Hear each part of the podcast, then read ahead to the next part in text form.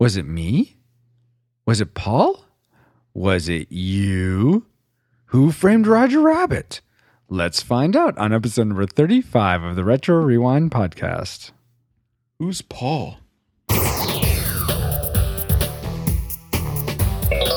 Retro Rewind podcast initialized. Mission identified. Who framed Roger Rabbit? 1988. Co-hosts online. Auditory analysis online. All systems nominal.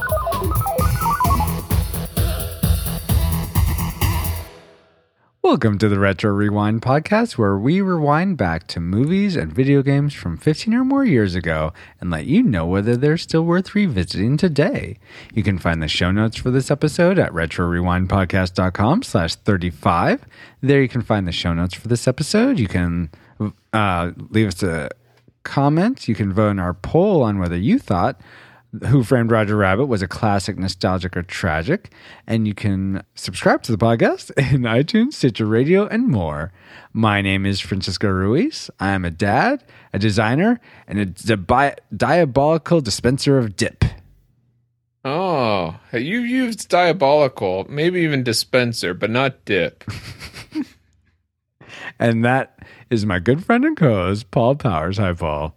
Howdy. Paul, my question for you, as is our custom, is which do you prefer, Disney cartoons or Looney Tunes cartoons? And we're just talking about like the shorts, not Okay, animated okay. features or anything like that. Yeah. Oh, it really depends. Because there are some that are better than others. Because there's some good, great Donald Duck ones that are better than some of the mediocre Looney Tune ones. But then there are some Looney Tune ones that are phenomenal compared to some of the Disney ones. Ah. Well, just com- compare the best to the best. Hard. it's I would I would want to say uh, I want to say Looney Tunes, but I yeah I would say Looney Tunes, but for nostalgic reasons, I think I enjoy the Disney ones better. But if but honestly, if I wanted to sit down and watch a short, I gravitate towards the Looney Tunes. All right. Fair enough. Sorry, it's so hard for me. That's okay. And we were gonna now we were gonna have a guest host, but life gets in the way. Yeah, life gets in the way sometimes. Don't worry, Judge Doom did not take her out or anything like that. Uh, but we're gonna have uh, Kira on another time. Uh, but she did send me essentially her affidavit or her notes, I should say. Oh, good, because I thought this would be really good to get a female perspective on this yes, movie. yes. So I'm I have those in the ready. I'll read those. Um, I will be impersonating Kira tonight. Um, Oh, we should have Alice do that. Can you do that? Alice, Uh, it'd be you are bit- now Kira. too much to type. Uh, I can give her directions, but I guess not all kinds of directions. Um, well, let's. Yeah, I think this might be a bit too much. All right. uh, well, here, fine. Paul. While while I'm figuring out if Alice can play the part of Kira, will you please lay in our course for this time? Sure. Uh, let's have a roundtable discussion between two people and maybe Alice on the movie Who Framed Roger Rabbit, and then uh, let's go into the new tube segment to see what everybody's been up to lately, and then wrap up the show with some feedback and announcements. Very good, Paul and Alice. When you have the target acquired, please uh, let us know. You know, you like to give us that big alarm and what have you. Alert. Alert. Target located. Spoilers. Incoming. Engaging retro rewind reactor.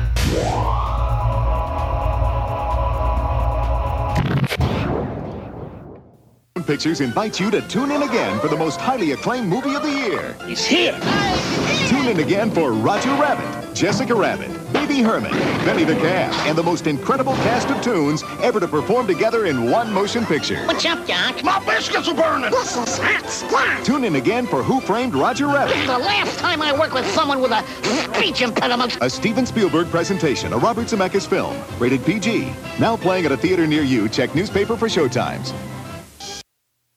what do we remember? What and we have our memory mind meld in place. And we that- do? Yeah, Is that why we're hesitating? Because it's in place?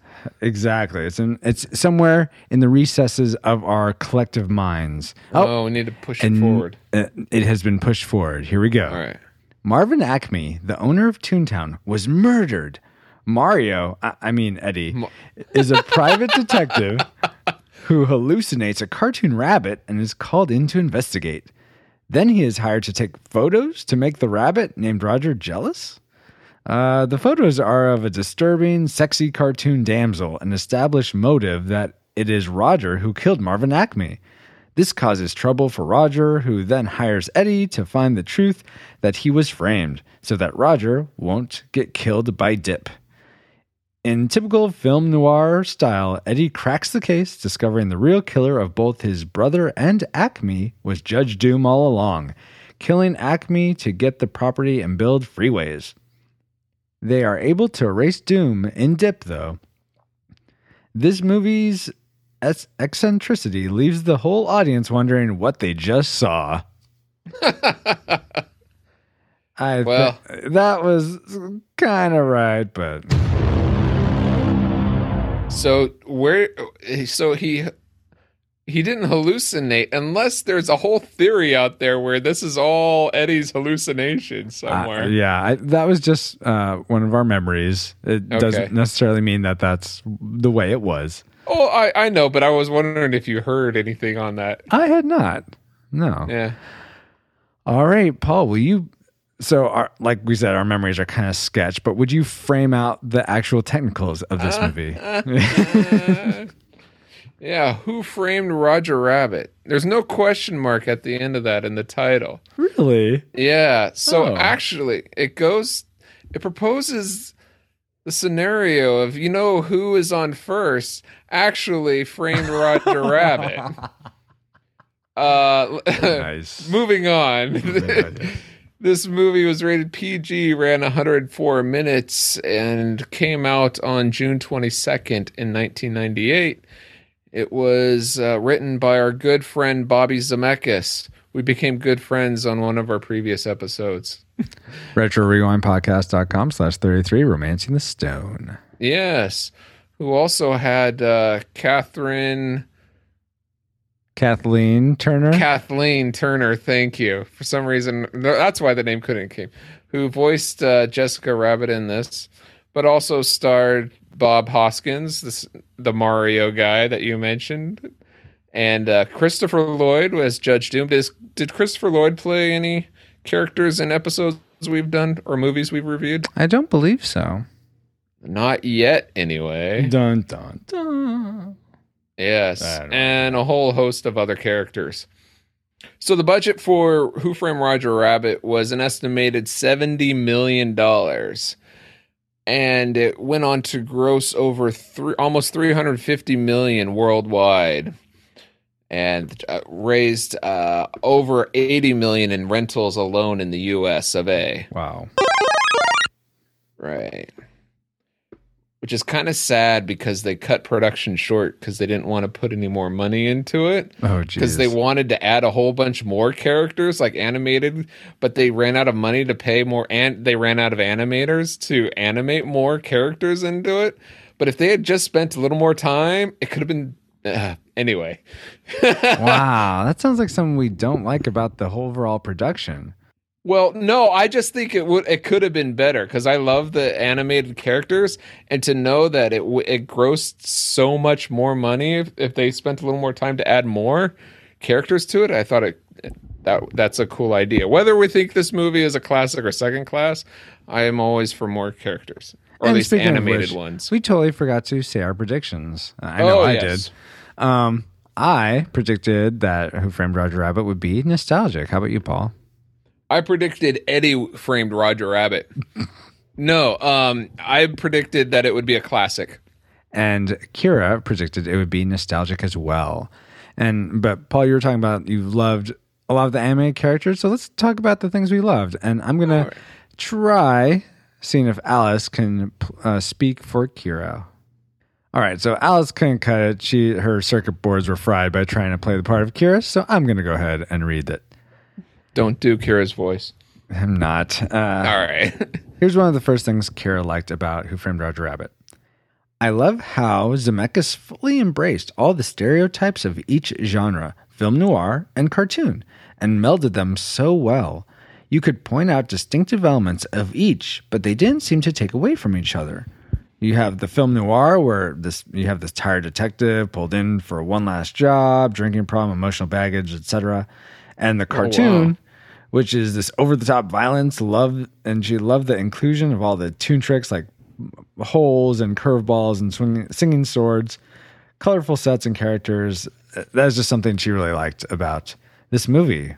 Yeah, that I didn't realize, but it took all the stereotyp typical things of each, of both genres and like amplified it and and meshed it, I guess, it, well together. Like it didn't. I thought it was a good combo of the two. Usually, Yeah. you can't mix genres really well, Mhm. but this seemed like a good example of mixing two genres like that. Yeah, and I I'm I wish I if we had talked I, I'm sure like listening to this podcast down the this episode down the road, I'll be like I'll be thinking, "Oh, so actually that makes a lot of sense why they did that." But at this point, I haven't given enough thought to think why did it work so well together? Maybe there's something about both those types of uh types And of storytelling that work really well and maybe the time period as well. Maybe. Uh, but listener, if you have uh, an idea, please leave us a comment or post on our Facebook page and tell us what you think about that.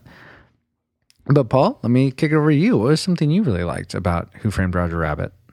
I enjoyed some of the the dialogue, some of the puns in there were fun, and um, and it, just like uh, like when uh, towards the beginning where Eddie didn't want to go into Toontown, and they said, "Well, any Joe would be happy to go to Toontown." He says, "Well, then get Joe to do it." Mm-hmm. But it's things like that were just fun to to go along with, and Oh, absolutely. yeah, And I'd say building off that, the idea of, I thought the writing on the whole was, and this was very similar to a lot of the things I liked about uh, Romancing the Stone and another popular uh, Robert Zemeckis movie. I'm sure you can guess which one. Uh, to the future. ah, very good. um, just the sort of the writing that keeps keeps foreshadowing and keeps seeding elements that are coming and really tells the story of characters in just small little tidbits without a lot of exposition. For instance, I really loved how they established things like rules or character development pieces without a lot of exposition. For instance, in the beginning when Eddie's talking talking with um, Marvin, A- not Marvin Acme, um, Maroon, RK Maroon. RK Maroon, uh, Maroon says how uh, you he's a tune. You can drop anything you want on his head. He'll brush it off, but you break his heart. Anyways, just the idea that tunes can't be killed. They set that up, and you can do anything. Um, I think it sort of magnifies the immensity of having this thing called dip later on. yeah, that can kill. tunes. Exactly. Exactly. Yeah. They did a good job of setting up the rules of the world when it's quite a different world that we actually live in. So that was good. Mm-hmm. Absolutely. Uh, going back to things that Kira liked, uh, she said, Hoskins' slapstick routine in the warehouse is the high point of the film for me. Uh, Roger Rabbit's line, Don't tell me you've lost your sense of humor already, is pretty great too. So that speaks to the dialogue like we were talking about. But also, what did you think about all the slapstick elements? Thought it was fine. I'm um I usually enjoy slapstick elements. Yeah, and- you've made that comment before. Yeah, this I didn't really notice. I mean, at the end there, but that seemed kind of more childish to me. I think. At Oh, the, really? But, But it seemed like they were doing uh, when as throughout the movie after Eddie and Roger get together. It seems like there's a whole lot of slapstick type here's stuff. what I think. Here, and and you find that like in the warehouse when they first go in to find um, Marvin Acme's, though the, safe is dropped on his head, you know, Mm-hmm, and they're uh, like the hammer comes out, yeah, almost hits him.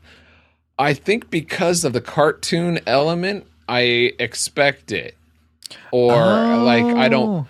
But whenever whenever it's a live action film Mm-hmm. that's completely live action, I don't really expect it as much. So then I find it funny. Here I just find it, eh, it's normal. You know what's interesting about that? This is this is kind of getting into the weeds of comedy, but I I watched I want to say probably a couple years ago now. There's an episode of the Dick Van Dyke Show, Yes. and he went. Uh, Dick Van Dyke went to his son's classroom to explain. Like in the show, he's a comedy writer. Right. So he went to explain to his son's class what that is. And he struggles with it. And then he realizes he just needs to be funny. And he does a bunch of slapstick things. And and he makes the comment that the, what's funny about it is that it's unexpected. yeah. And I think so. You, I think, hit the nail on the head in that in cartoons you expect that kind of thing, but in live action you don't. And since they put cartoons in this live action world, it probably drew a lot of that unexpectedness from the movie. yeah, at least for me. But it worked for her, so great. Yeah. Um. I don't think it distracted from the movie. Oh, I- no, it's not a negative thing. So Uh. Yeah. w- And I, I, I definitely liked the warehouse scene. Also, I, I, the ending, the last, I don't know, I forget how long it was. It, it felt like it was quick, but I think it was actually fairly lengthy. The whole uh, climax finale. I, I, I was like on the edge of my seat the whole time, especially every time the dip got closer to Roger and Jessica. I was like, oh no, okay. here it comes Oh, again. And I, I fell for it each time. I don't, even though I've seen this movie before. I was about to say you've seen this movie before, I know, right? but it's still, I was, I was invested. All right. Um, uh, what was something else you liked, Paul? Um, I liked uh, the interaction with the tunes, the live action with the animation, the blending of the special effects. Some of them were.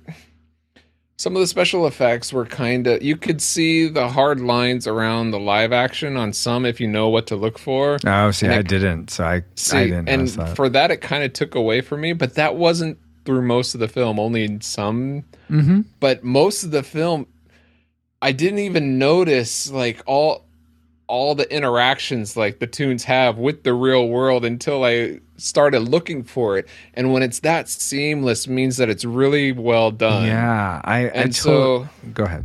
yeah, I was about to say I I, I think it just brought the quality of this film up to another level when they can interact so seamlessly. Oh yeah, I, I totally agree. That integration was amazing. I, I forgot that I was watching a cartoon like sort of rotoscoped over live action. It just felt like there are two characters. There's only one scene where eye lines didn't seem didn't seem quite right with uh, between Eddie and Roger. Yeah. and then one scene where um where Judge Doom is holding the the shoe before he's about to put in dip, where his Yeah. hand there is funny how the lines were looking as the Yeah. shoe squirmed. That sort of was odd, but everything else just was like so great. Um, and since you mentioned it, I'll go ahead and say this uh, was Kira's, from what I could tell, her uh, most loved thing, her classic Oh, okay. maker. Uh, so- yeah. it almost was my classic maker. yeah. So she says, and this sounds pretty much word for word what you said, Paul, but the integration between live action and animation is almost seamless considering the year the movie was made, 1988 again. Uh, my favorite moments are when Roger Rabbit busts through the window in Maroon's office and when Jessica sings in the nightclub. It's impressive from a special effects standpoint. Yeah. I'm still impressed with that window. the, the one that's perfectly outlined. Yeah, like Yeah. it wasn't like that before, and then it is. Yeah. And what's really great is that there. This is all before CG um, com- and it's all yeah, practical. and that's yeah. why, like I said, there are some scenes where I could see the kind of like the hard line around for the blue screen, Mm-hmm. but because it was all optical, then they didn't have the CG technology to clean that up. Yeah. So it's just very impressive that they were able to do this without any computer help. Yeah, absolutely. I'm I'm curious. Were you watching like the 25th anniversary Blu-ray version or a DVD version or? Um. Sorry. Yeah. Yeah. It was a DVD. No, it was the DVD what version. letters are you saying to me right now? The DVD. No, I was okay. trying to think back. Oh, No, okay. it was uh the one before the 25th anniversary. Ah, okay.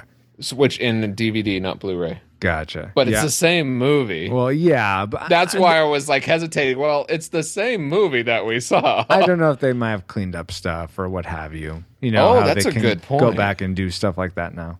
That uh, here, now I see. Yeah, You gotta yeah, add yeah, Jabba yeah. into that scene with Han Solo. That's critical to A Yeah. New Hope. Sarcasm. uh, So, what'd you think of the music?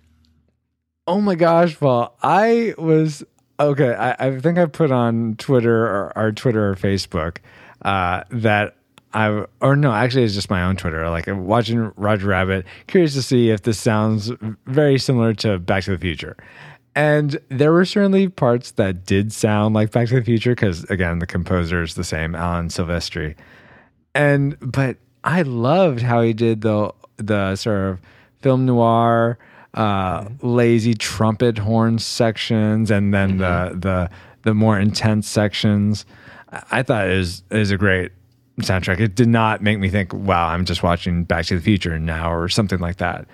Um, and I I really do like the way he does film noir saxophone versus how he does New York City romantic saxophone from Romancing the Stone.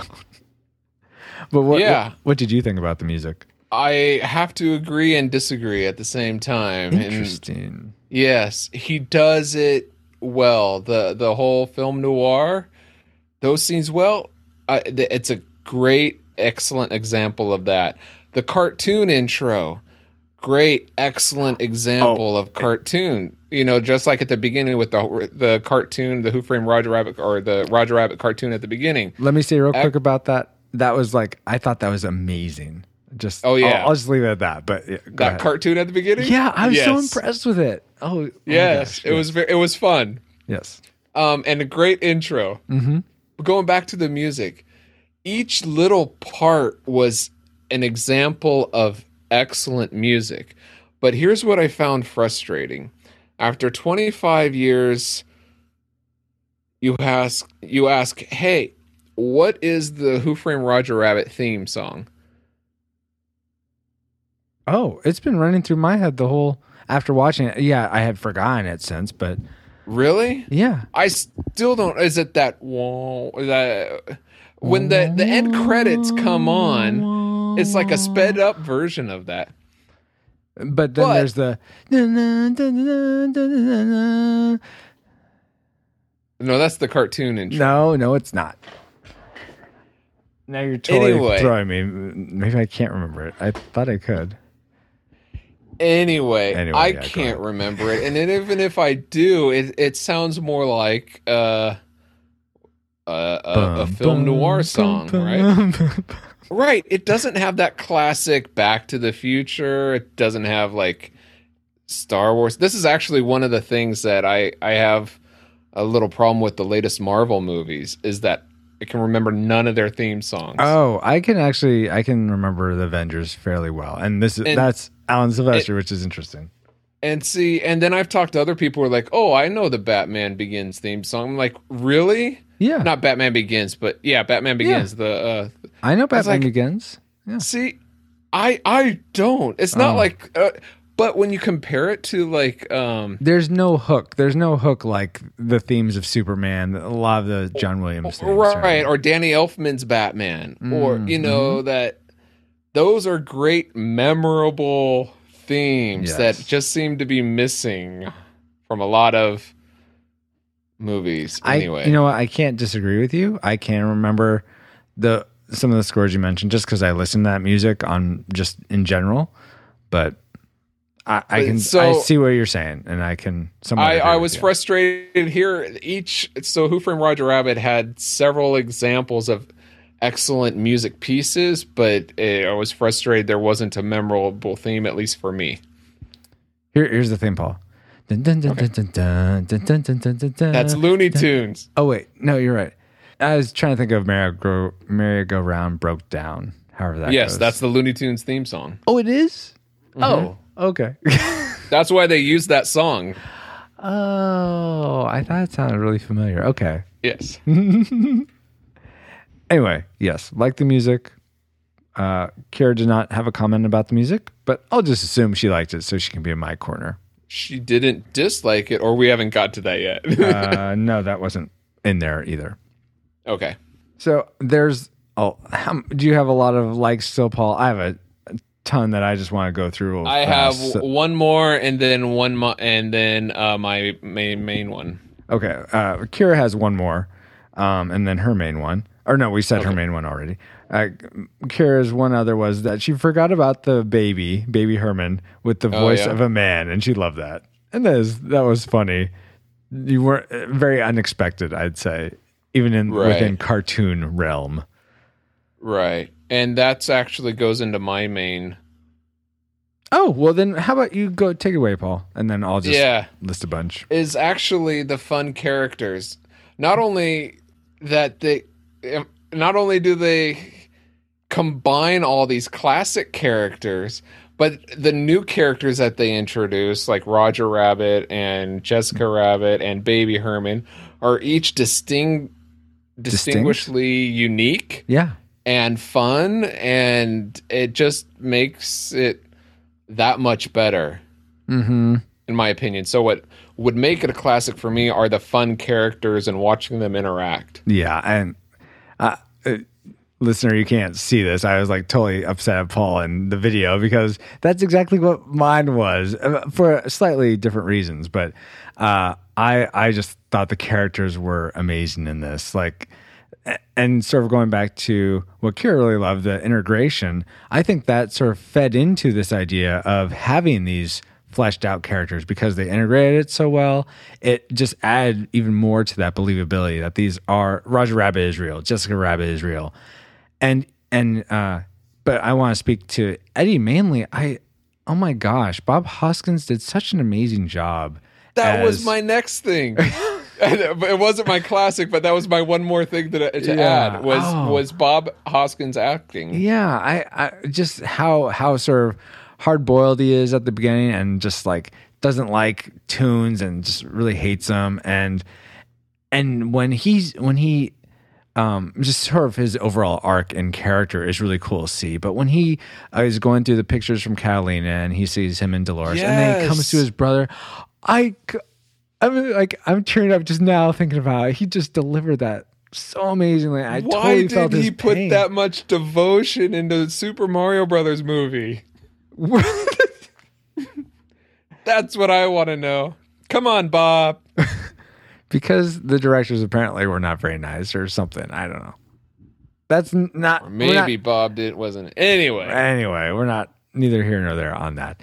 Uh, back to Roger Rabbit. Yeah, I just I I thought it was amazing how how his character and again, it's interesting how the cartoons they're two dimensional, but their characters were very fleshed out, very three dimensional. Um, That's because of the shading and the highlights. shit. Yeah, I was about to try to come up with a quip about that, but nothing was coming to me, so I'll let you have that. Um, but no, really, that is is really cool to see that. Like when Rogers, um, after he finds out about the the the patty cake pictures, he goes Mm-hmm. into the alleyway and he's looking at the pictures and he's Yeah. really torn up about it. Yeah, and then oh, and then of course Judge Doom. Uh, wow, I thought he was an amazing villain. Uh, A lot of people I've heard say that, but I just find him eh.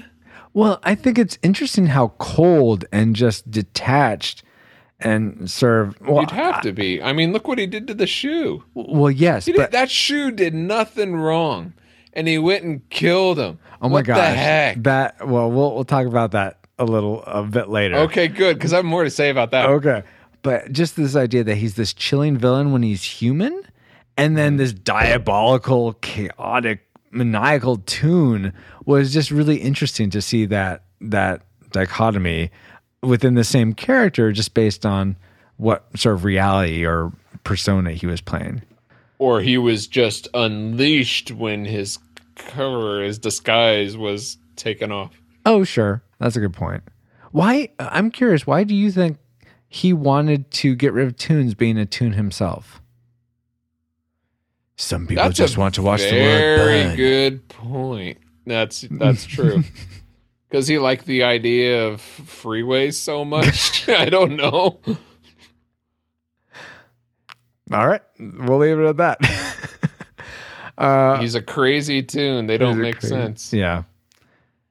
So those were all the things we thought made Roger Who Framed Roger Rabbit really a really good movie. I want to go through. Did you have anything else to add? Yeah, I had a few bullet points. I'll go through real quick. Okay. Uh, I already mentioned the opening cartoon I loved. Uh, the way they established characters, I really liked. Um, let's see what else. Oh, I really thought it was a, a fun twist. Not really a twist, but kind of on the nose that the cartoons that were sort of against the other cartoons were weasels. I Mhm. thought that was humorous. Uh, the see. villains played the villains. Well, no, but just this idea that if if someone's gonna like turn on you, you call them a weasel, and that they were Oh. literally weasels. Oh, okay. Uh, they were villains in uh, the Mr. Toad. oh, really? Well, they Oh, okay. those exact weasels weren't in those, but Mm-hmm. the the weasel character, the base character for those weasels are in the Mr. Um, Toad's Wild Rider. y- yeah, not Mr. Toad's Wild Ride. Uh, That's the ride. That's, yeah. but the cartoon. What's that that it's called? uh, it's not Wind in the Willows, but I oh, yeah, I thought. I it think it's that. Adventures of Mr. Toad. Ah, okay. Wow. I don't know. Listeners Di- know. digressions aside, I also liked. Uh, I I liked that Judge Doom at the end when he unveils his big dip machine. He says, "It's a vehicle of my own design," and I I feel like that's an homage to Doc Brown making the DeLorean. Oh, I didn't notice that. That's funny. I, I don't think it's quite the exact same line, but yeah, I, I think it's similar. Um, and then I just thought the idea that Judge Doom was a toon was a really good twist. Yeah, I I, w- agree with that. I, I even though I, I found his character, eh, I agree that that was a great twist. All right. Well, we'll get a little bit more into why you might have thought his character was just eh. But before we do, we had uh, one comment from Facebook that I want to share. This comes from regular listener Joe Martin. Thank you so much for writing the show, Joe. He says about Roger Rabbit. Man, when I was a kid, I felt like I was getting away with something when I watched Roger Rabbit in my basement. I felt as though I shouldn't be watching it, and my parents were too clueless to catch on. Seriously, a couple of parts in that movie, usually involving the dispro- disproportionate Mrs. Jessica Rabbit, and my little heart racing like a lab rat's. Maybe it was that thrill of what I believed to be forbidden fruit uh, that made it seem so good because I rewatched it recently and it's not that racy or good. Uh oh.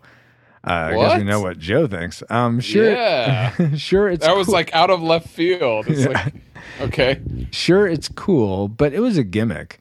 I say this I'll say this though. I do love the interactions between the cartoon characters and Eddie. I'm a huge fan of old school Warner Brothers and Disney cartoons. For example, seeing Mickey Mouse base diving and Bugs Bunny is lethally awesome. Or the piano battle between uh, with Donald and Daffy, two of my absolute favorite characters since I was a kid, is well worth the time to sit down and check this thing out. And thank you so much, Joe, for saying that. That actually reminds me. I totally, I don't know how I passed by this, but I thought seeing Disney cartoons and Looney Tunes cartoons together was really special. There's just something Oh, about definitely. that. It's like when you saw Mario and Sonic in the their first game together, even though the games weren't that good. Uh, that was something special, and so that Sure. was really really cool. So thank you so much for sharing that, Joe. And that transitions us into the things we didn't like, and maybe Jessica Rabbit's in there. I don't know. We'll see. Paul, what's something you didn't like about Who Framed Roger Rabbit? Or was there nothing? No, there there was something. I had two things that I really didn't like, Mm-hmm. and one of them was my main thing, and I have that written down, but the other one I didn't write down for some reason. Judge Doom?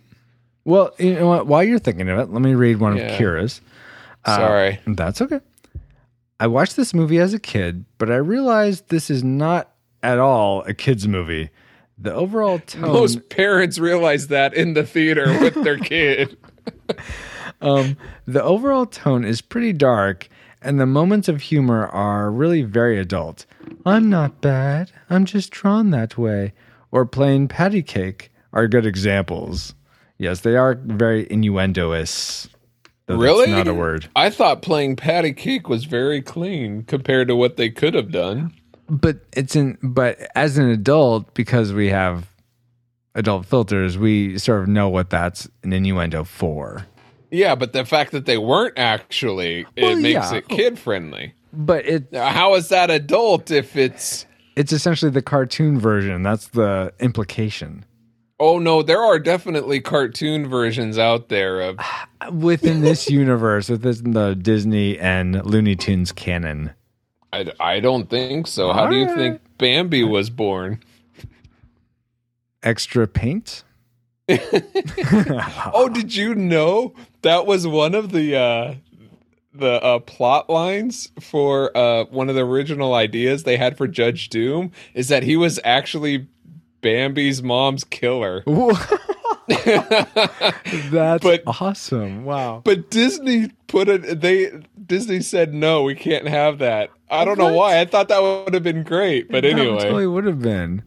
Uh, did you remember though uh, your, or actually before that, did what did so you didn't think the movie was all that adult or just that the patty cake no, wasn't? I well, def, I I thought the patty cake was a good a good turnaround. mm-hmm. Like a good like oh they were just playing patty cake. Okay, good.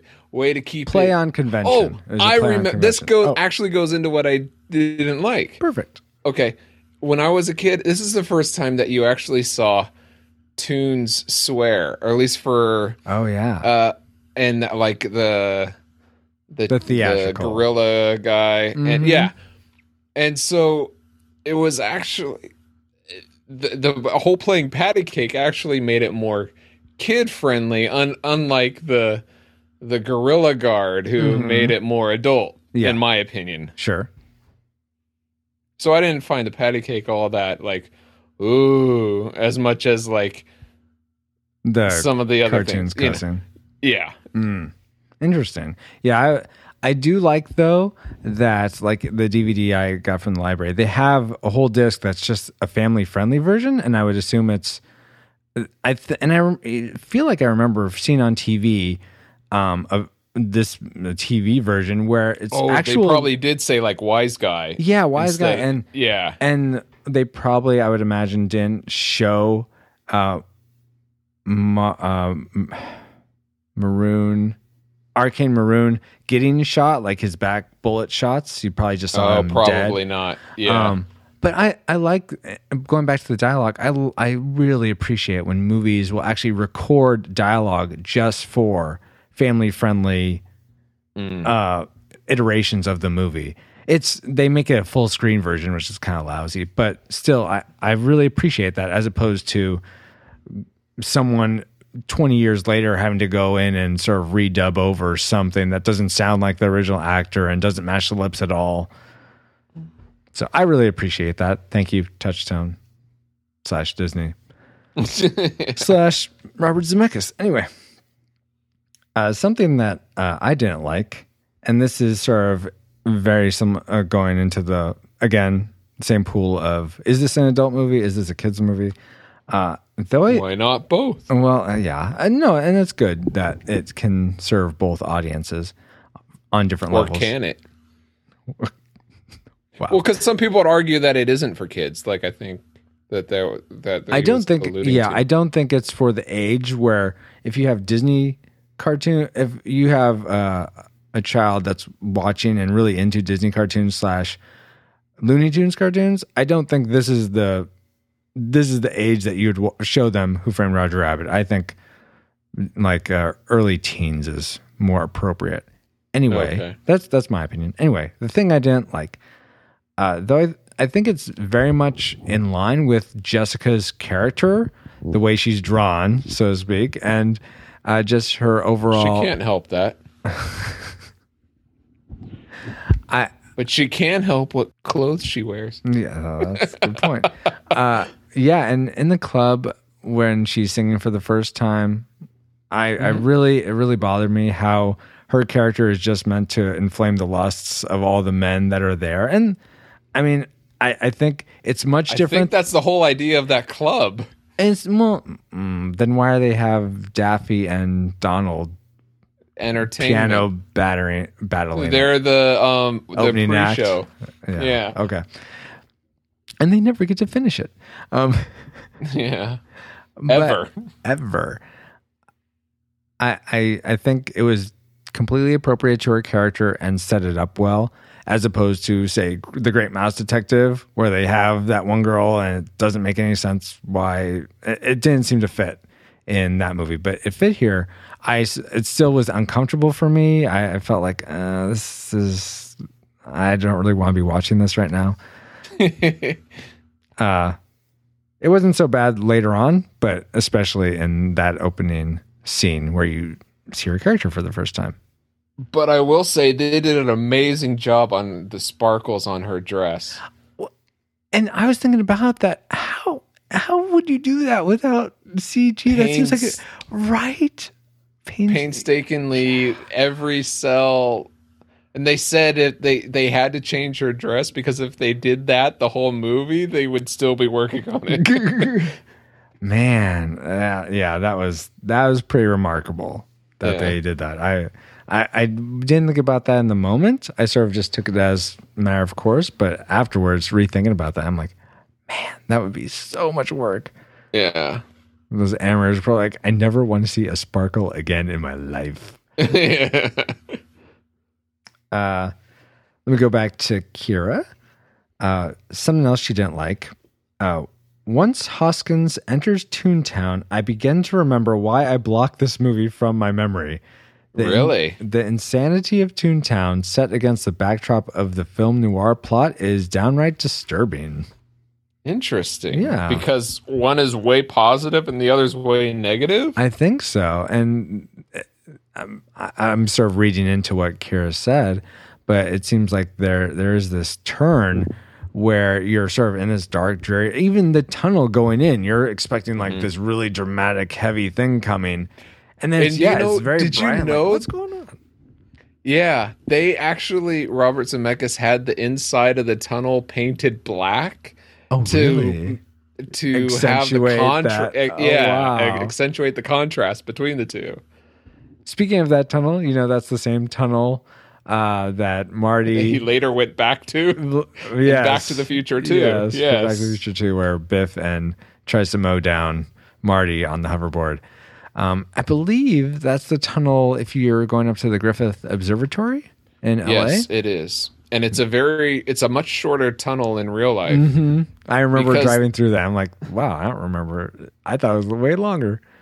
Well, that's because in this movie, Who Framed Roger Rabbit, when they're actually in the tunnel, it's Uh-huh. a miniature. It's not that real tunnel. Oh, interesting. And they made that tunnel really long to make it more dramatic. Mm-hmm. Okay, well, cool. So goes movie magic. Yes. Uh, what what did you think about that, Paul? Did that was that jarring to you at all, or not really? I can see that it can be very jarring because on one hand, the film noir is very dark and very um it has certain rules where things I mean there are positive things, but there are negative things. But then you go into the zany world where everything's bright and there are no rules. Mm-hmm. and and just about anything and everything goes in a way of zany wackiness. Mm-hmm. and so it is very it is very contrasting.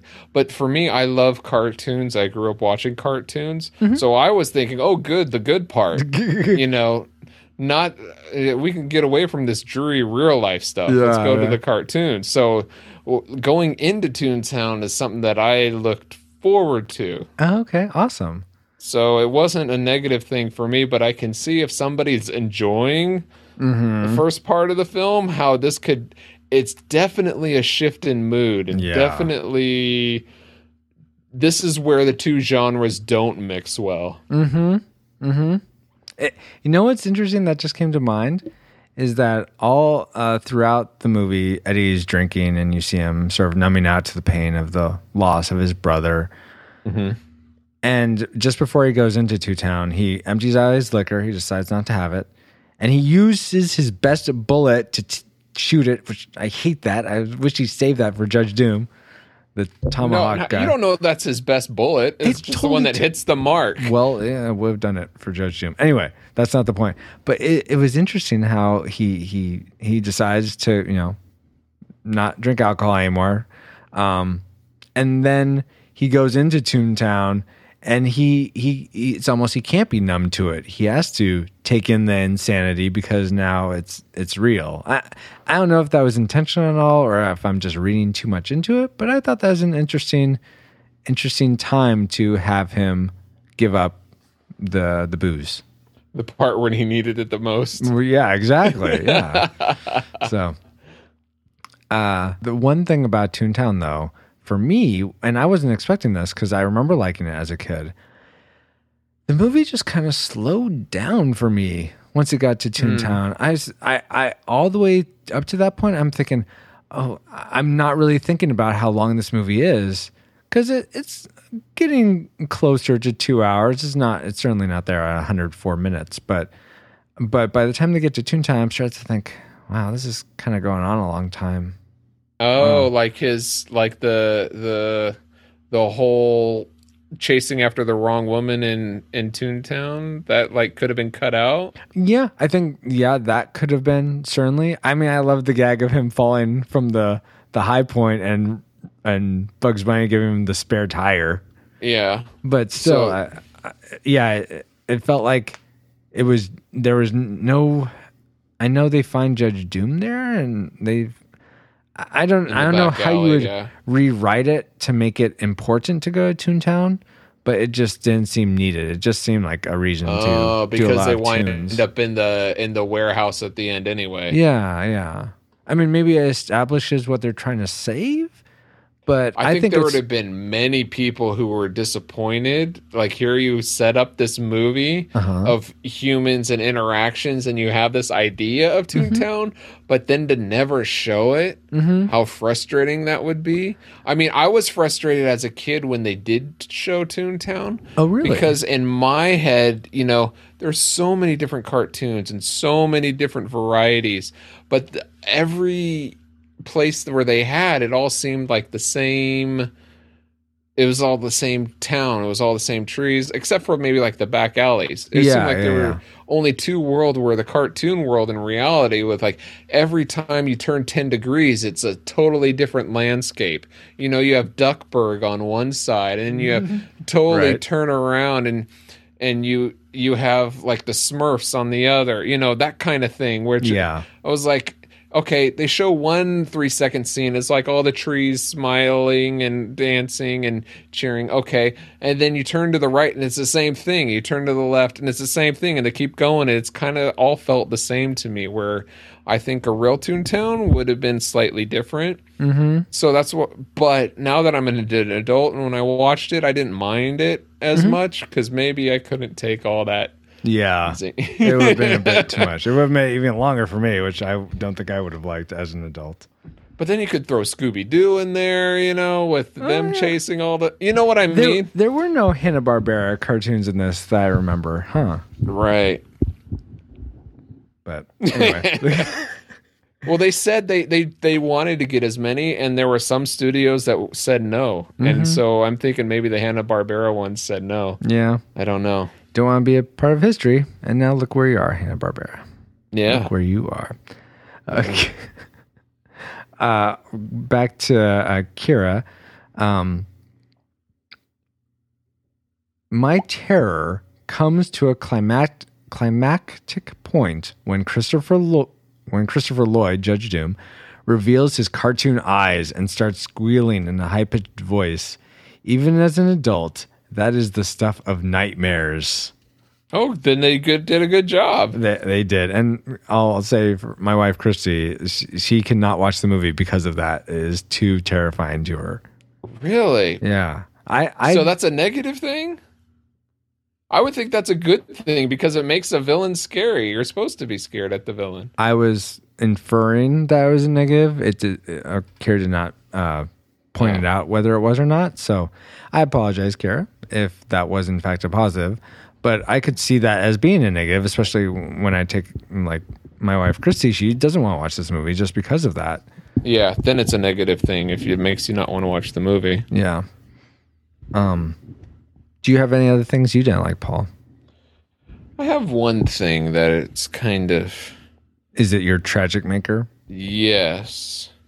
Well, you know and what? boy is it a doozy. Oh, really? okay. I, me, and Kara apparently didn't really have tragic makers because uh, that may be a foreshadowing of my rating, but I just didn't find. I guess Jessica was kind of maybe one, but not really because it wasn't like she is over centralized the whole movie. I, I don't know. I mean, she was, but she wasn't. That's mm-hmm. hard for me to really quantify. Okay. I, but one one more thing that I didn't like was the shoe dying in the dip. It was just, oh yeah. especially when uh, it's almost like I felt like it, you're killing a dog, and it's the dog's looking at you like, "Why are you doing this to me?" I mean, he's he Yeah. looks up at Judge Doom, and is like, "Why?" Oh, it's it's really sad. You want to hear what what could have made that scene worse? Because they were talking. I was listening to the commentary and watching the behind the scenes. Oh yeah, yeah. And they had to. They actually had to tone down the shrieks of the shoe Oh. because it was a lot louder and it, it pulled on the heartstrings even oh, more. Oh, yeah. And they thought about what if you showed the other the matching shoe watching Oh, the death of that oh, shoe. no. Oh, so it could have been worse, you oh, know? wow, yeah. I don't think I could have taken that, but Yeah, but I agree. He was a punk. yeah. I mean, The as a kid, you, you you feel like okay, The shoe was Uh, a punk? no, Judge Doom. Oh, judging. Oh, It's like he's okay. He's he bought the election and he's the the law and the.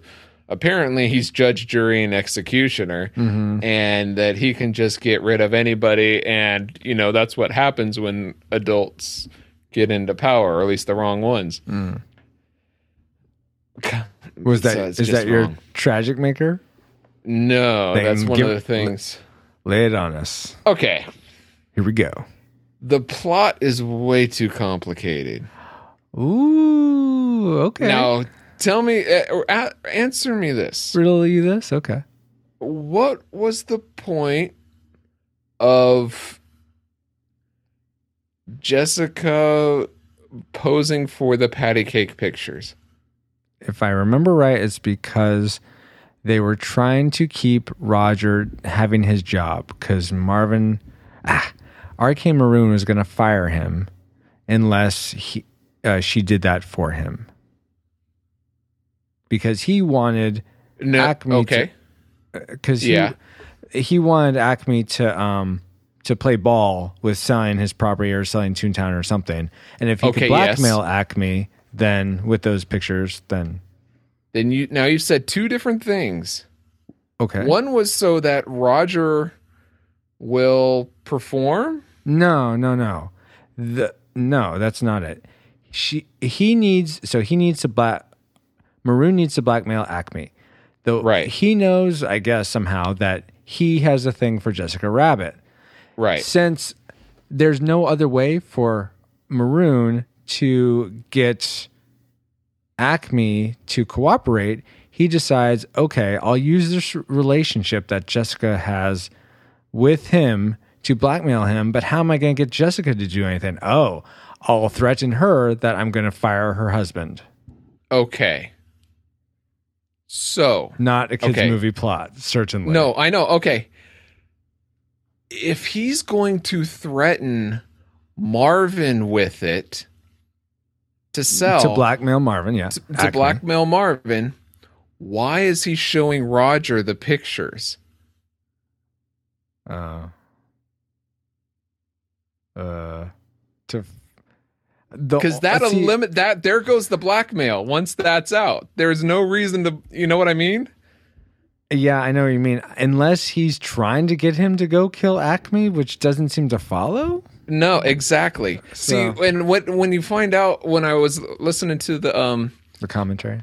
the commentary, they they had written the script forty different times, and well, it each shows. time, Bravo to them for taking that much time to. Well, that's true in one sense. I mean, and but they said some of the earlier versions, Je- uh, Jessica was the villain. They had Oh, different people being. Baby Herman was the villain at Oh, one wow. point. And even up to like a week or two before the movie premiered, they were still inserting little scenes of exposition because they kept changing Wow. the the story and Uh-huh. i think it's just way too complicated to follow this whole i i and be once if you turn your brain off to watch it that's fine but when you dissect okay why is this happening here versus here versus here it's just too complicated for a Yeah. story and you know what? and oh, go ahead. and for me, I was about to say, and for me, if if I'm big on story, then it would frustrate me and make me not want to because it there are parts where it doesn't line up. Yeah, and I gotta say that uh, there's at one point where uh, I think Eddie and Dolores are sort of conversing, and Roger's there with them. I, I can't remember if they're in the the back room or where, but it's it's like they're they both sort of have an idea of what's going on. I don't know what's happening, and then Roger says, "So you mean to tell me?" or something like that, and he he sort of lays out everything. I'm like, Right. Oh, that's what's That's one of the- I didn't know that. Thank you, Yeah, Roger. that- And they said that anytime they had a problem with exposition, they'd have a cartoon character come on screen and explain it. oh, nice. Okay, that's clever. it it worked somewhat but it's like okay if if she's posing for the pictures to blackmail him did he not give in to the blackmail and refuse to sell so he showed roger the pictures anyway and then I what was the point of that In hopes that he would go kill.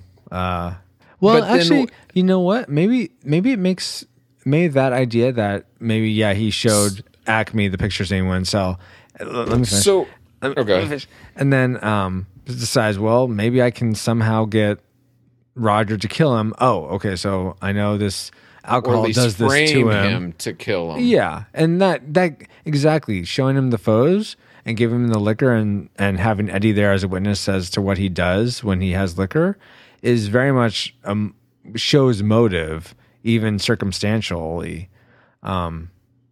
But I he might have think that it was progressing. It seemed like it progressed too quickly. Like they Mm. figured they didn't. How are you supposed to know that um, Acme wouldn't sell? And then Mm-hmm. okay, so we still got to get him to die so that we can mis- uh, grab the will or buy out the the company. It- Speaking of the will, why would he be carrying around with him? That's the thing that sort of bugged me. there's a lot of things that don't make sense when you look at it. That's why I put it as my number one thing. It doesn't make sense when all the strings aren't tied up. Yeah. And if they are, they're not you have to guess that's why. Ah, it's okay. not shown why or Mhm. explicitly stated. And they didn't sort of speak to any of those in the commentary behind the scenes. No. Of course not, because they don't have answers. No one No, has they answers. said- I want the They truth. said you can't handle the truth. Right. And they said, well, they did say, well, we have to explain what probate is because that's a major part of the plot. yeah, I didn't. And, I still don't know what that is. and they and they basically decided, no, we don't. We just have to make a joke about prostate being mixed up for probate, and that's good enough. What What is probate? Uh, it's something to do with uh, I don't know. Here, here we go. to do with legal transfers Let's- of property. Let's, let's let's ask uh, Siri. okay. What is probate? Here is what I found. Probate is a legal document. Receipt of a probate is the first step in a legal process of administering the estate of a deceased person, resolving all claims and disturbing and distributing the deceased person's property under a will.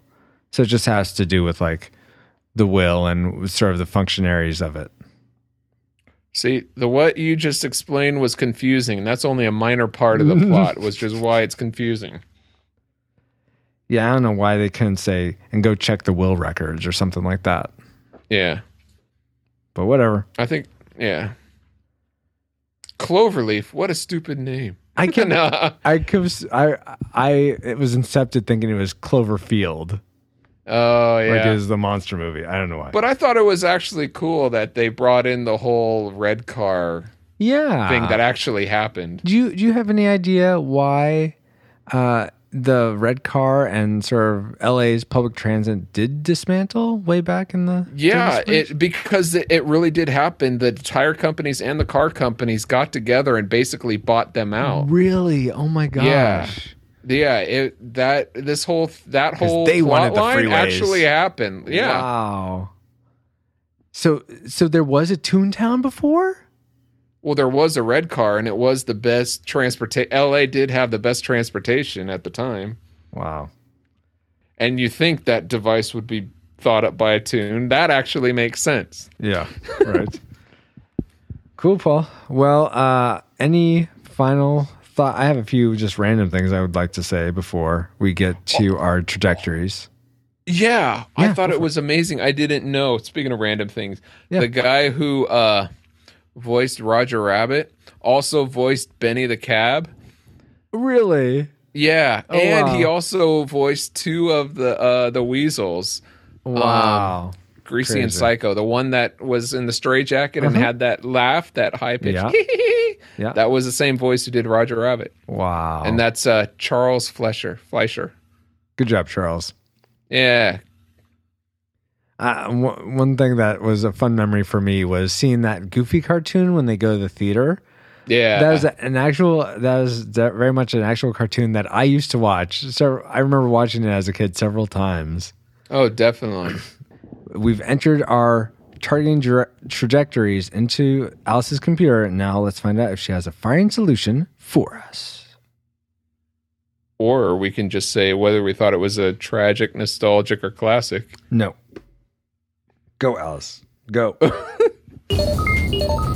Firing solution complete. Rating salvo at the ready. On your mark. Thank you, Alice. Uh, let's start with uh, Kira, which, so sorry you couldn't be here, Kira, but thank you for sending us your notes on what you thought about Roger Rabbit. Her final rating was between classic, nostalgic, or tragic. She said, after watching the movie, I vote it as a classic. As an adult, I just can't help but be impressed by the fusion of two such totally opposing genres the zaniness and comedy of the Toon world, coupled with the dark film noir plot. They're two ideas you'd never put together, but Zemeckis' Zemeckis pulled it off beautifully.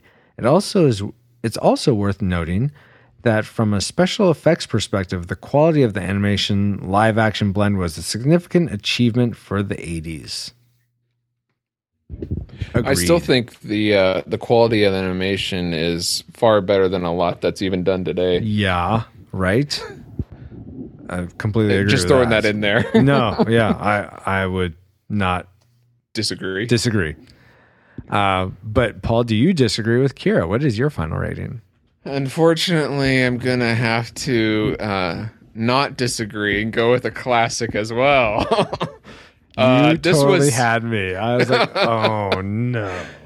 Was Eddie This not was likable? Was that the it? very fun for me to watch again as an adult as a and I enjoyed it as a kid. Mm-hmm. Um, I think if you haven't seen it that you would be entertained by it at least. Mm-hmm. Um, it's worth watching in my opinion. I enjoyed it so much that I watched it uh, last night uh, straight through and then tonight I watched it with commentary. I just- was wondering how you fit that in. yeah, Wow. and uh, so it, and it had been a while, so it's it's been fun for me to revisit. yeah.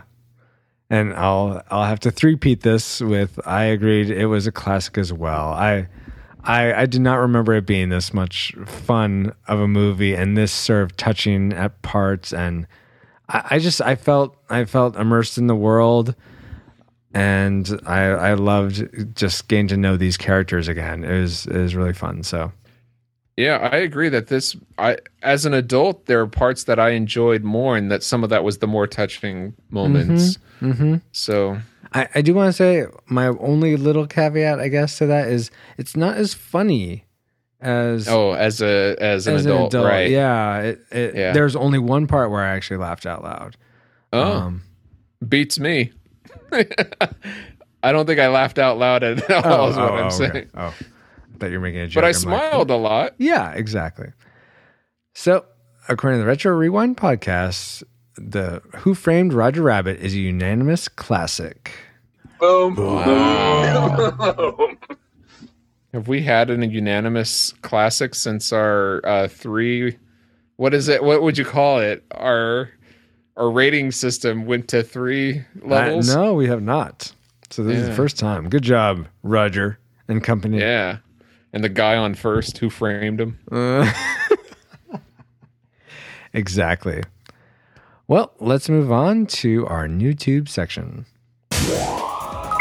YouTube systems engaged. For YouTube, uh, Kara also sent us her pick, so I'll read that in her stead. Uh, she d- she wanted to recommend Infamous Second Son, which is a video game. Uh, She Oh. just finished her first playthrough of the game with her husband. Aw. It's an open world action adventure game that is a PS4 exclusive.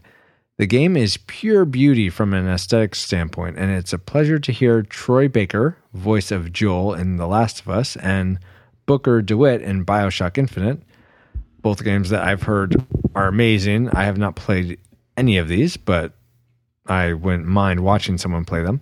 Uh, utilizing his significant sorry, that was all Francisco. Now back to Kira. Uh, utilizing his significant skill to voice the main character, Delsin Rowe. The plot was a whole. The plot has a hole here or there and seems to move more quickly than I'd like. But overall, it's a fun game to play with enough artistic elements to move to pull in even a fairly casual gamer. It's the third installment in a series of infamous games, but still accessible to any to someone like me who hasn't played the first two. So it's not only famous; it's infamous. Infamous. All right. Sounds inter- sounds fun. yeah. So check that out. And Paul, what is new on your tube? Um, I don't know the name of this actually. It was actually referred to. It's a vid. It's a game that uh, Infamous someone, Second Son? No, someone referred to me on a friend referred to me on Facebook. I think it's called two zero four eight. Hmm. It's okay. a it's a numbers game, and basically there's numbers on a tile, and you move them with your arrow keys. Or like on my phone, I have it the web page open. I think it's all I think it's web based. I don't know if I haven't been able to find it on my on the um as App a stores. standalone app. Mhm. Yeah, um, but apparently there's uh, knockoffs.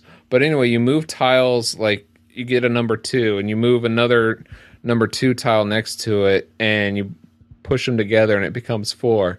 And you get these numbers all like added up together, and when you run out of space, the game ends. But the whole idea is to keep combining like tiles before adding out of space, and your number increases. Sounds kind of lame, but actually, after doing a round or two, now I've been addicted. Yeah, so um, That sounds like a game on at least for iOS. I don't know if it's for Android too, called Threes. It sounds. I haven't played it myself, but it sounds very similar to that. Except you're trying to add up three, I think. Okay. something. Well, this is based on two, which might be easier. I don't know, but um. I can send you the link so you can put it on the links. perfect, awesome. So you'll find that listener on our show notes page. And for me, I the my new tube is a game called um, Boom Beach, which is an iOS game. Uh, Booma Beach. not Booma Beach, Boom B O O M Beach, Space Beach, um, not a space Oh, beach. space beach. There's water in space, and then there's the beach next to the water in space. No. Anyway, No. Boom Beach. Uh, it's from the makers who made Clash of Clans or Clash Oh. of Clan. I think it's Clash of Clans. And I don't think it's the same company. I just think it's the same people made this game. It's essentially you. It's very. It's like um, think of World War II slash commandos slash just sort of modern war type people, though not not modern warfare like current contemporary, but like older yeah, World War II and Korean War, Vietnam era type units. You essentially have one. You're on an island and you're building up your base, base kind of Farmville style. It's a freemium game, so if you want to go faster, you can pay money, but otherwise, you can just sort of do it just hour by hour. Um, you build up your base, and then you can take uh, units that you have on these sort of uh, uh, dr- not drop ships, but those those boats that sort of go up onto the beach, and then you know the front comes down and you drop off the yeah, troops. yeah. I, I for Like the life of me- Saving Private Ryan. yeah, I don't know why I cannot think of those n- name of those boats. Listeners are probably screaming, "It's this!" It's the Um, dead men boats where all the military get off and they're dead. Oh, sorry. Too Sadly, yeah. Sorry. both for the listeners, both me and Paul are are children of veterans. So We're military brats. yes, so we are not completely insensitive to that. Well, maybe Paul is. Only Anyway. slightly. Uh, but uh, if you serve, thank you very much. Yes, we do appreciate it. Yes. Um. Totally lost my train of thought though. Uh, Anyway, Sorry. it's it's just a, a, a fun game to do every so often because you don't have to be in it playing all the time. Uh, since it is sort of you know okay, upgrade my my armory. Okay, that's gonna be four hours. All right, I'll go to sleep now. Tomorrow morning. Oh, okay. So it's like Clash of Clans in that way. Yeah, exactly. Okay. Um, there isn't sort of an element of teaming up with other people, which I think Clash of Clans has. You- Yeah. there are other real people's island bases that you can go and attack, as well as a computer opponent that you do the same thing with. Uh, but and people can attack you, but you don't really lose anything. Just you, you lose some resources and your And base builds up back up. Yeah, I guess. But if that sounds interesting to you, I, I, I liked it at first, but now I'm sort of like Eh. yeah, I become less and less interested in it. But if it sounds interesting to you, go check out Boom Beach on iOS, possibly Android, but I think just iOS. Boom. Boom. All right, let's get to our feedback and contact section. Alice, Comsat online. Receiving incoming transmission.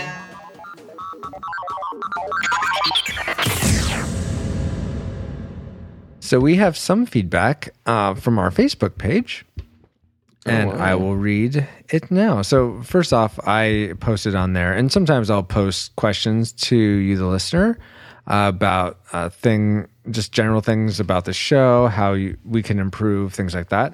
One thing I mentioned was I I asked uh, several people what for you who are fans of the show, what would you like to be called? Like, there are people that like uh, other shows might call themselves like the Retronauts. I think that's a, a show. Or there's a board game. There's a board game show, board game podcast I listen to, and they call their fans pegheads because it's like pegs from the game of life. So I, I was just curious what our fans thought, and and we only got a couple responses. But uh, Christy, my wife, she's uh, mentioned repeaters, which I really liked right off the bat. Oh, is that like uh, from Firefly, the Reavers? No, I thought I was actually thinking Reavers, but no, uh, sh- this is repeater. She says, because telling someone I'm a retro repeater communicates you listen to the podcast often and huh, which equals a, con- a conversation. Score. So just saying that you're a repeater can open the door to talking about the show. And uh, It reminds me of that uh, that story of Pete and Repeat. There was uh, their their brothers oh Pete gosh. and Repeat were walking down the the the road, and uh, Pete fell in the river. Who who's left? So, and Re- Deborah Powell. Repeat. So No. Pete and his brother Repeat were walking down the the road, and Pete fell in the river. Who's left? Deborah Powers, your mom, also uh, liked Christie's. Your mom commented. and also a, co- uh, a guest host of the show. Uh, I I like Christie's She's idea. a, a, a repeater. yes, she's a repeat guest host. Um, but the best she could come up with with was RRP fans, which is fun. Uh, but if you have Oh, an like- idea, Grounds per minute fans. No, it's RPM. Sorry. wow. R- If, if you have an idea for that, please leave it on our Facebook page. another poll I put out there was uh, what would you like to see more of from us on our Facebook page? Maybe links to cool retro videos, retro images, uh, just more heads up about when our episodes are coming out, or just personal updates from uh, you and me. You being Paul and me being Francisco. Uh, and uh, Rachel Wunsch said option A and C, which would be more retro videos and more heads up about episodes. And Joe Martin, who we who left us a comment about Roger Rabbit, said all of the above. Be more active. Have some contests. Ask opinions Yeah, why on don't ya? future topics. Have a guest on this show, etc. Uh, rock this thing out, Brosiphus. But above all, must keep it real. Keep it real like a happy meal. Good day. so thank you, Joe and Rachel.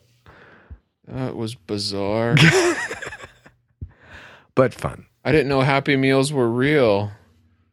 Well, all that's right. that's If you say so. Yeah.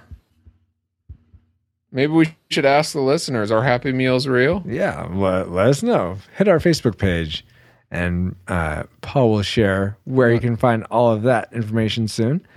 Uh, but before we do that, I want to thank uh, Kira, even though she can be on the show. Thank you so much for sending your notes and watching the movie and giving us your thoughts. So that it was, we had three people unanimously rating Who Framed Roger Rabbit a classic. I'd also like, and I, I'll, I'm going to put a link in the page. I, I need to. Well, I'll check with her on this. I'm going to put a link to uh, Kira's page where she'll do commission artwork.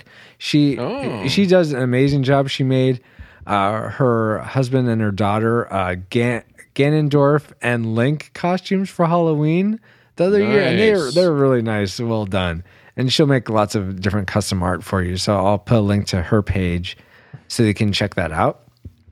Paul, where can people get in touch with you? And do you have anything to promote this time?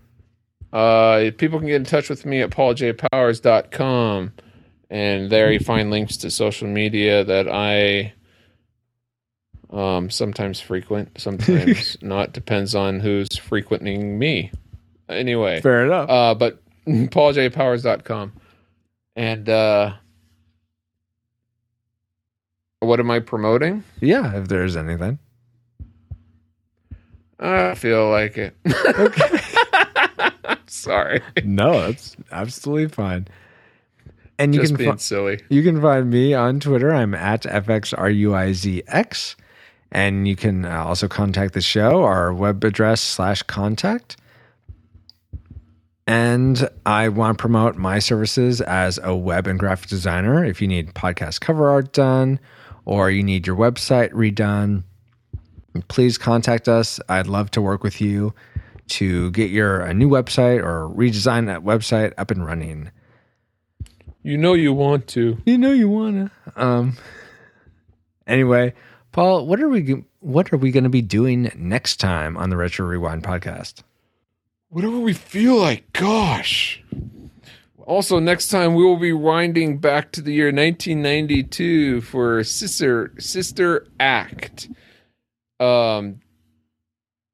Yeah, but until then, we would love to if you would share the show with your friends if you want, or to support us even more. Go to retrorewindpodcast.com slash support. Is that still true? Yeah, yeah. All those all those links there are still true.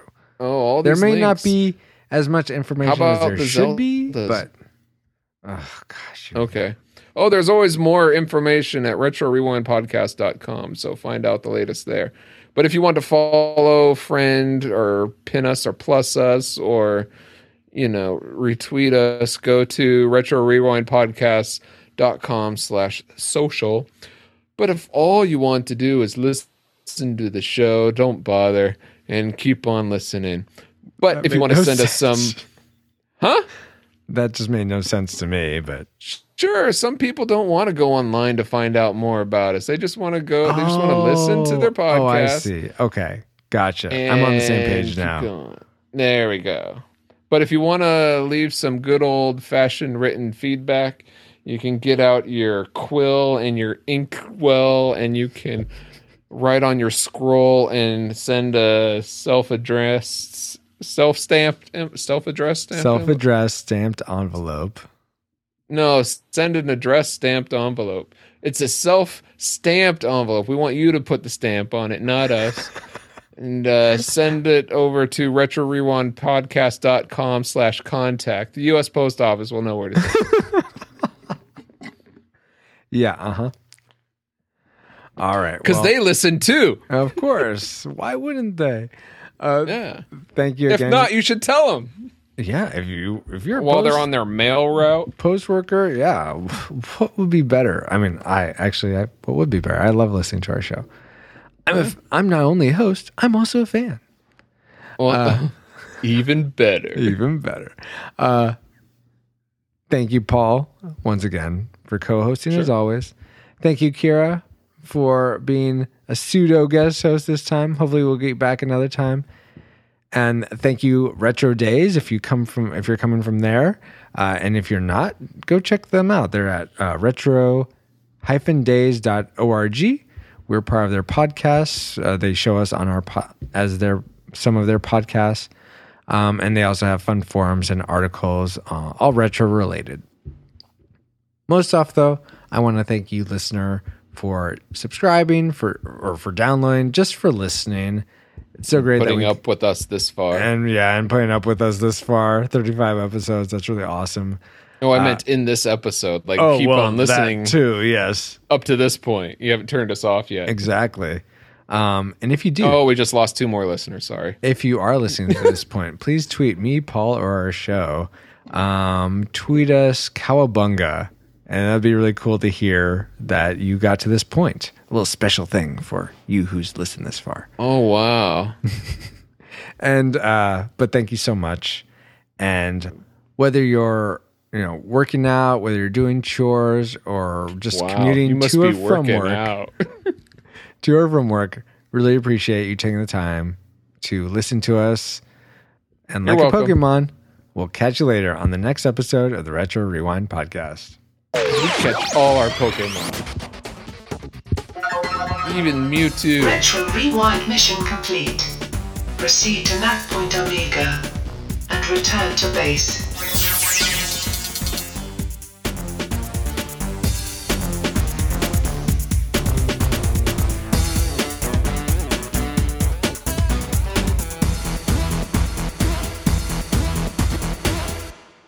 I'm not bad. I'm just drawn that way.